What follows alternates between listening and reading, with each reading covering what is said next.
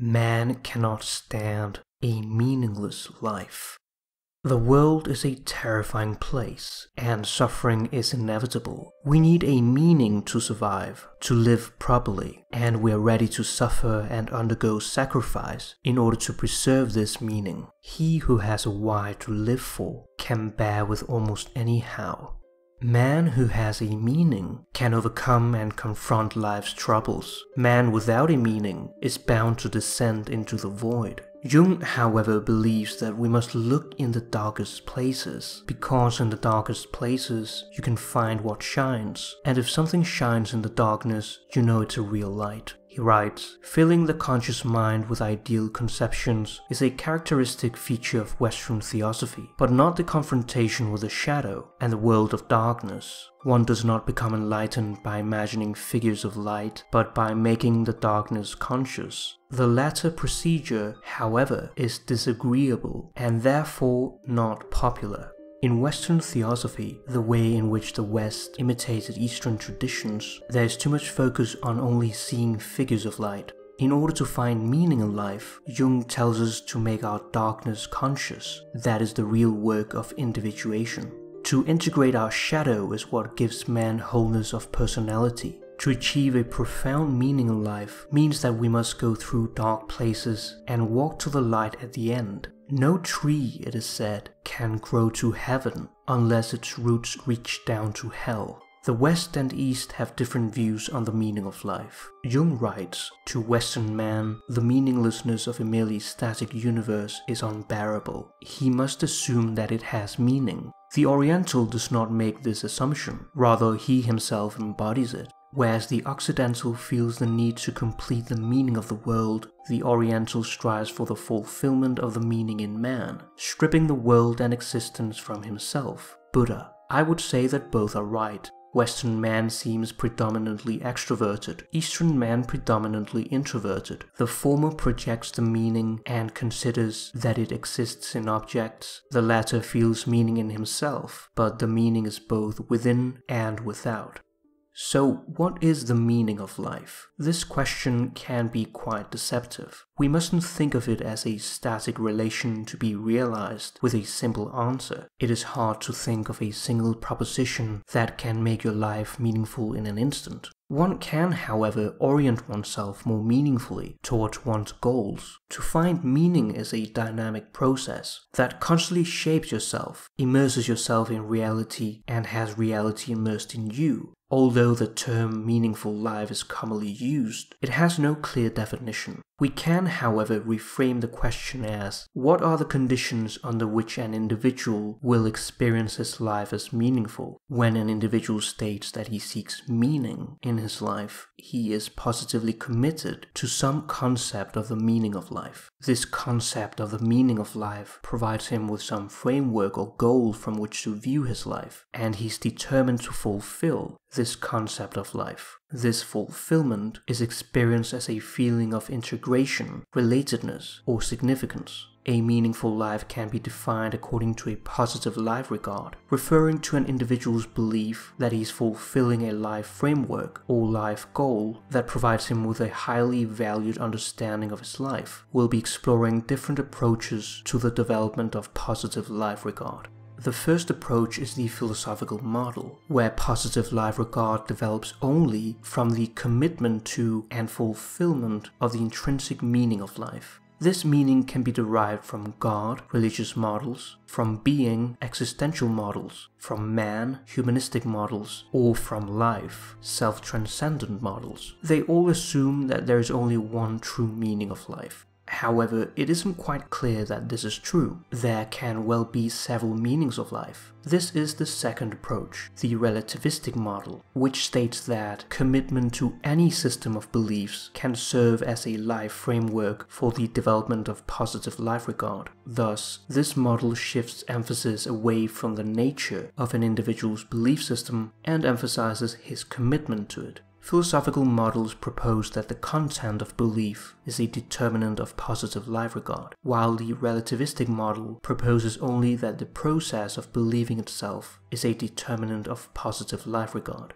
Although most philosophers would probably deny that there is a single meaning of life if confronted, they nevertheless approach the problem of meaning by trying to explicate some single conceptual framework from which to understand the meaning of life. Therefore, the relativistic perspective has several advantages over the philosophical one. The wide variety of belief systems under which individuals have developed meaning in life, Taoism, Christianity, existentialism, etc., do not appear reducible to one fundamental system. It promotes tolerance towards all systems of belief and is thus inclusive of all of the philosophical models. It discourages abstract philosophical discussion over which system of beliefs is ultimately better, and emphasizes the responsibility of each individual to find his own beliefs.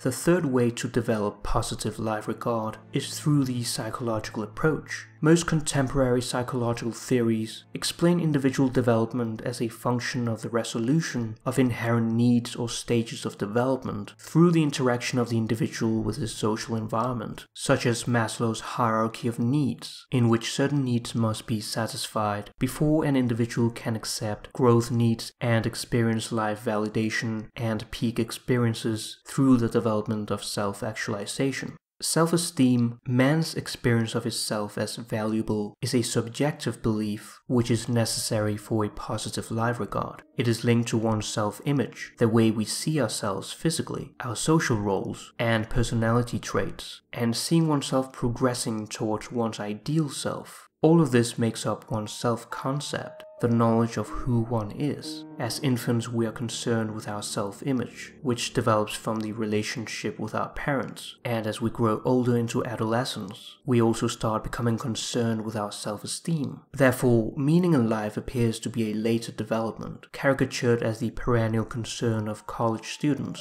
emphasized as an important issue of mid and later life. An individual must successfully resolve the stage concerned with self concept by developing self esteem before he can develop positive life regard. Self esteem is seen as a necessary but an insufficient prerequisite of positive life regard. Positive life regard, however, does not appear to be socially introjected, but is much more intimately involved with a person's own idiosyncratic evaluation of his life goals. Therefore, there is a high correlation between self esteem and social phenomena, which includes comfort with people, finding a partner, sexual performance, etc., while positive life regard is highly correlated with life goal oriented phenomena, satisfaction with career choice, career performance, etc. The fourth way to find meaning is the transactional model, which sees the individual in terms of a set of needs or goals that he attempts to fulfill through social roles, the patterns of behavior expected of people who occupy a certain social position. The development of positive life regard should be related to the fit between the values, goals, needs, and roles of the individual and the values, goals, needs, and roles of the social structure which he lives in, including subcultures or broader social movements. The fifth and final way is the phenomenological approach. Phenomenology is the study of the nature and structure of consciousness. While the previous models elucidated the determinants of an individual's goals and rate of progress toward his goals, the phenomenological model is viewed as a description of the structure by which this rate of progress is evaluated a person can compare his current goal position relative to his ultimate life goal, and the degree of positive life regard will be experienced as the rate of progress that he's making and by the comparison of his present goal position with his past goal position. In this sense, there is no true or ultimate meaning of life. To have a positive life regard, we have seen that the relativistic model emphasizes the search for meaning as the individual's believing rather than the content of his beliefs, and allows us to compare several philosophical points of view instead of assuming one true meaning of life. The psychological perspective emphasizes self esteem as a necessary prerequisite the transactional model suggests the need for harmony between the individual and society's values, goals, needs, and roles. And the phenomenological approach allows us to describe the structure by which the rate of progress is evaluated towards a meaningful life. To help navigate and orient yourself towards a more meaningful life, you can rate the following statements taken from the Life Regard Index from 1 to 5, 1 being the lowest and 5 the highest. I have some aims and goals that would personally give me a great deal of satisfaction if I could accomplish them. I have a philosophy of life that really gives my living significance. I just don't know what I really want to do with my life. I really don't have much of a purpose for living, even for myself. I feel that I'm living fully. I feel that I'm really going to attain what I want in life. I spend most of my time doing things that really aren't very important to me. I don't really value what I'm doing.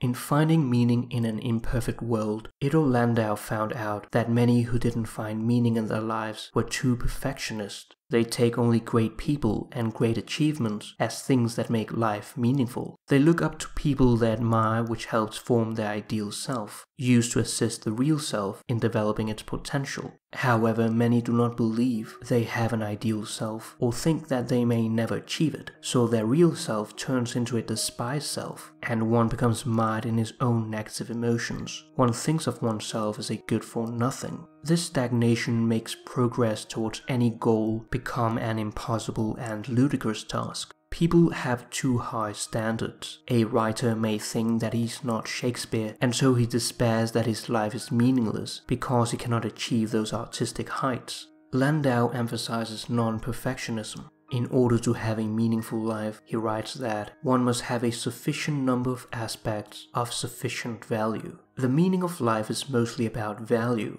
There can, however, also be negative value, such as causing pain to others, breaking the law, being manipulative, etc. While one might find value in this, it does not, however, contribute to a meaningful life, but rather an unmeaningful life. We can find meaning in countless ways, through seeking pleasure, relationships, work, and so on. However, many times there is an incongruence between the things that we like and the things that are meaningful. We might like to party, to play, to become wealthy, and so on, and achieve happiness thereby. But as one gets used to this lifestyle, one eventually tires of it and is bored by the repetition. We may like to do many things, but still end up with a feeling of emptiness in our lives. This is because many of the things that we do and think have meaning do not actually give us value in order to grow, but rather short term ephemeral pleasure. We see wealthy and famous people commit suicide, even though they have covered their basic needs of monetary value and having social prestige.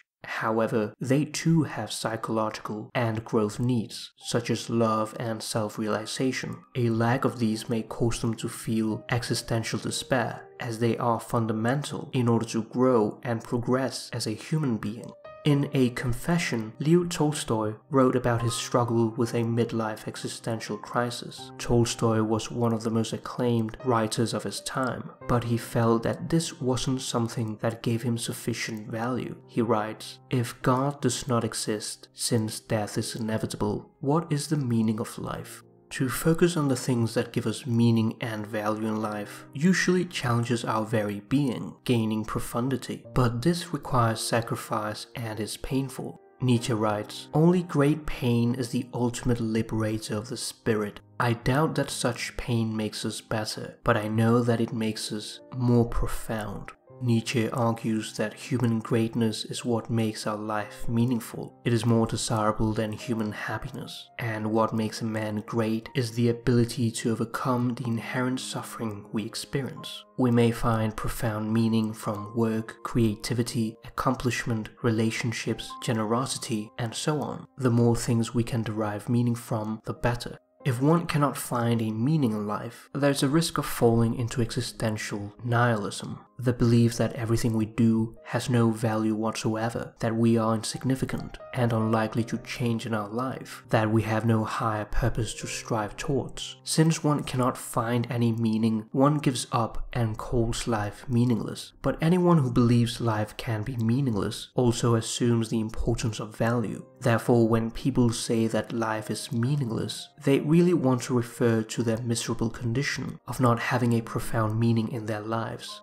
A more appropriate statement would be I am struggling to find meaning in my life, or what was meaningful for me is now meaningless. How can I find a new meaning in my life? These are real problems that people deeply struggle with. Many so called nihilists are really in despair to find a profound meaning in their lives. Meaninglessness also occurs when we experience an existential crisis. We start to re-examine our life in the context of our death and reflect on the meaning, purpose or value of what we have done so far in our life and ask ourselves if there's any point to all of it. Some even believe that life is meaningless upon reflecting on the cosmos at large and seeing the insignificance of humanity and its doings. Things are important to us on the human scale, but we simply don't matter in the cosmos. However, expecting to be at the center of the cosmos is exceedingly unrealistic. It is a human, all too human need for anthropocentrism. We can, however, have a relationship with a higher being through self transcendence, giving us cosmic significance. Others believe that life is meaningless because we are in constant threat from random celestial events which can result in mass extinction, that the earth will eventually be engulfed by the sun,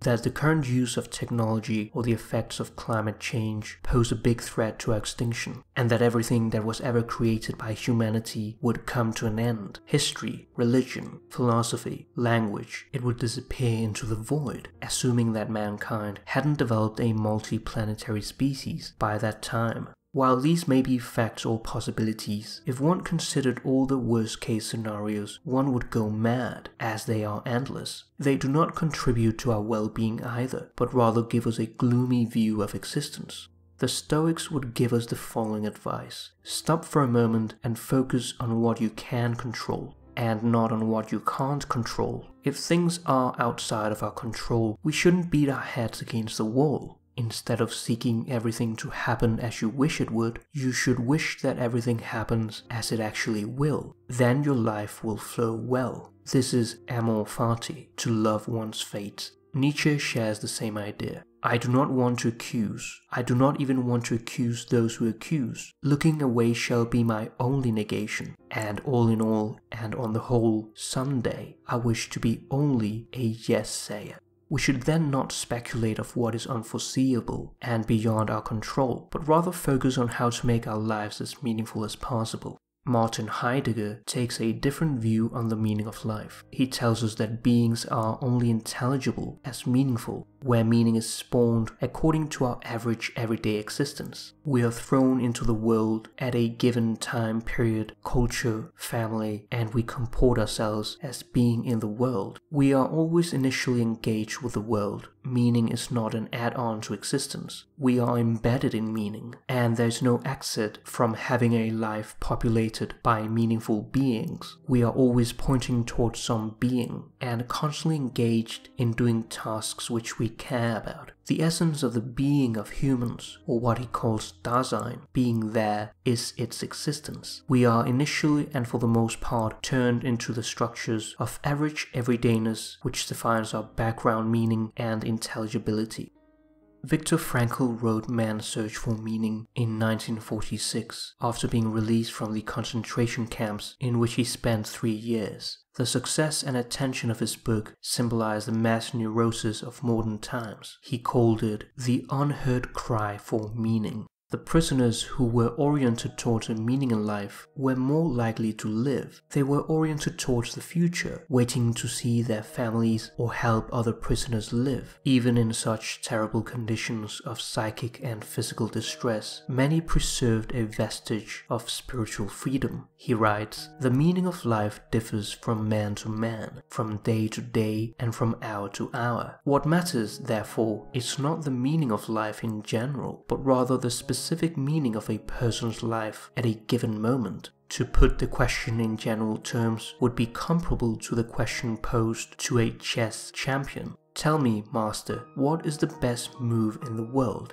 Frankl founded the school of logotherapy, in which a search for meaning in life is the most fundamental and basic concern for man. An example that explains the basic tenets of logotherapy is Frankl meeting with an elderly general practitioner who was struggling to overcome severe depression after the loss of his wife. Frankl helped the elderly man to see that his purpose had been to spare his wife the pain of losing him first. In some ways, suffering ceases to be suffering at the moment it finds a meaning, such as the meaning of a sacrifice. To be mentally sound, man must constantly be struggling and striving for a worthwhile goal. People who have a feeling of meaninglessness exist in what he calls an existential vacuum. Frankl names three experiences which often lead to an existential crisis, known as the tragic triad guilt, suffering, or death. He believes that all human beings at one point in their lives will encounter the tragic triad. In his time, however, many thought that this was a mental disease, and the doctors buried their patients' existential despair under a heap of tranquilizing drugs. Frankl emphasized, however, that a man's concern over the worthwhileness of life is an existential distress, which differs from mental illness. A person who has a terrible and meaningless life is unlikely to improve with medication. On the other hand, a person with a seemingly good life who is miserable might benefit from medication. Contrary to animals, man does not just follow his instincts, he can sacrifice hunger for other purposes such as social reform. In contrast to man in former times, today he's not told by traditions and universal values what he should do. The result is that many people do not know what to do with their lives, so they fall into conformism, doing what others do, or totalitarianism, doing what others tell them to do. Frankl gives us three ways to find meaning in life by creating a work or doing a deed which gives us a sense of achievement, by experiencing something such as art, music, or culture, and encountering someone mainly through love, which not only includes sex, but also experiencing someone in his very uniqueness, and by the attitude we take toward unavoidable suffering. Man should not ask what the meaning of his life is, but rather he must recognize that it is he who's asked. Responsibility is the very essence of human existence. Live as if you were living already for the second time, and as if you had acted the first time as wrongly as you are about to act now. I hope you found this video meaningful. You can support the channel on Patreon or by liking, commenting or sharing the video. Thank you for watching.